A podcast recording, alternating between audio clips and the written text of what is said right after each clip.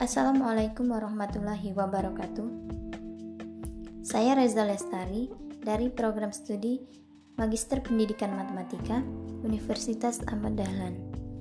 Di sini saya akan membahas tentang virus yang sedang menggegerkan dunia saat ini, yaitu coronavirus atau yang sering disebut juga dengan covid sembilan belas. Apa itu covid sembilan belas? covid sembilan belas adalah virus yang menyerang sistem pernafasan. Virus ini ditemukan di Wuhan, Cina, lalu akhirnya menular ke berbagai negara di dunia. Apa aja sih gejala yang ditimbulkan dari coronavirus ini?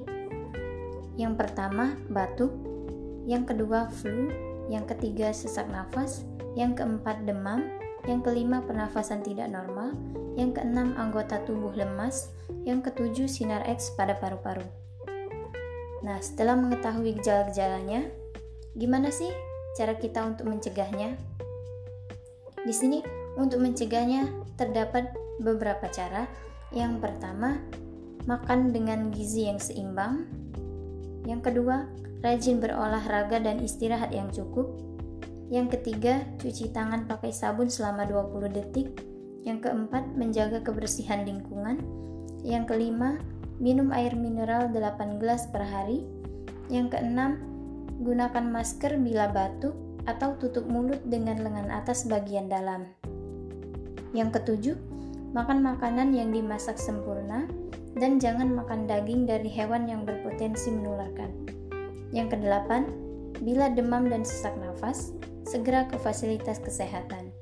Kemudian, jangan lupa untuk selalu berdoa. Bagaimana sih cara membedakan antara virus corona, influenza, dan flu biasa? Nah, untuk mengetahui perbedaannya terdapat pada gejala-gejalanya. Tadi sudah saya sebutkan gejala-gejala dari virus corona, yaitu batuk, flu, sesak nafas, demam, pernafasan tidak normal, anggota tubuh lemas, dan sinar X pada paru-paru. Kemudian, untuk gejala-gejala influenza, yaitu demam, batuk-batuk, hidung meler, bersin-bersin, muntah-muntah, diare, dan otot-otot nyeri.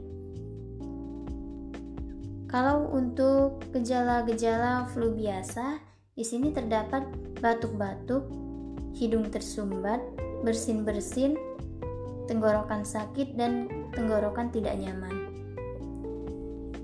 Nah, sudah tahu kan cara membedakannya? Jadi, jika kamu merasakan gejala-gejala yang saya sebutkan tadi, segera ke fasilitas kesehatan ya. Mungkin itu saja yang saya bahas kali ini.